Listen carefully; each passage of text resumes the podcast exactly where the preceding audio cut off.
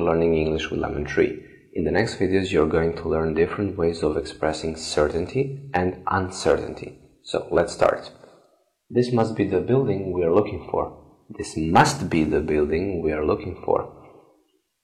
This must be the building we are looking for. This must be the building we are looking for.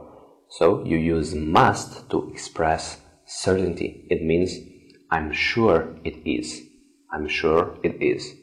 Thank you for watching. See you in the next video.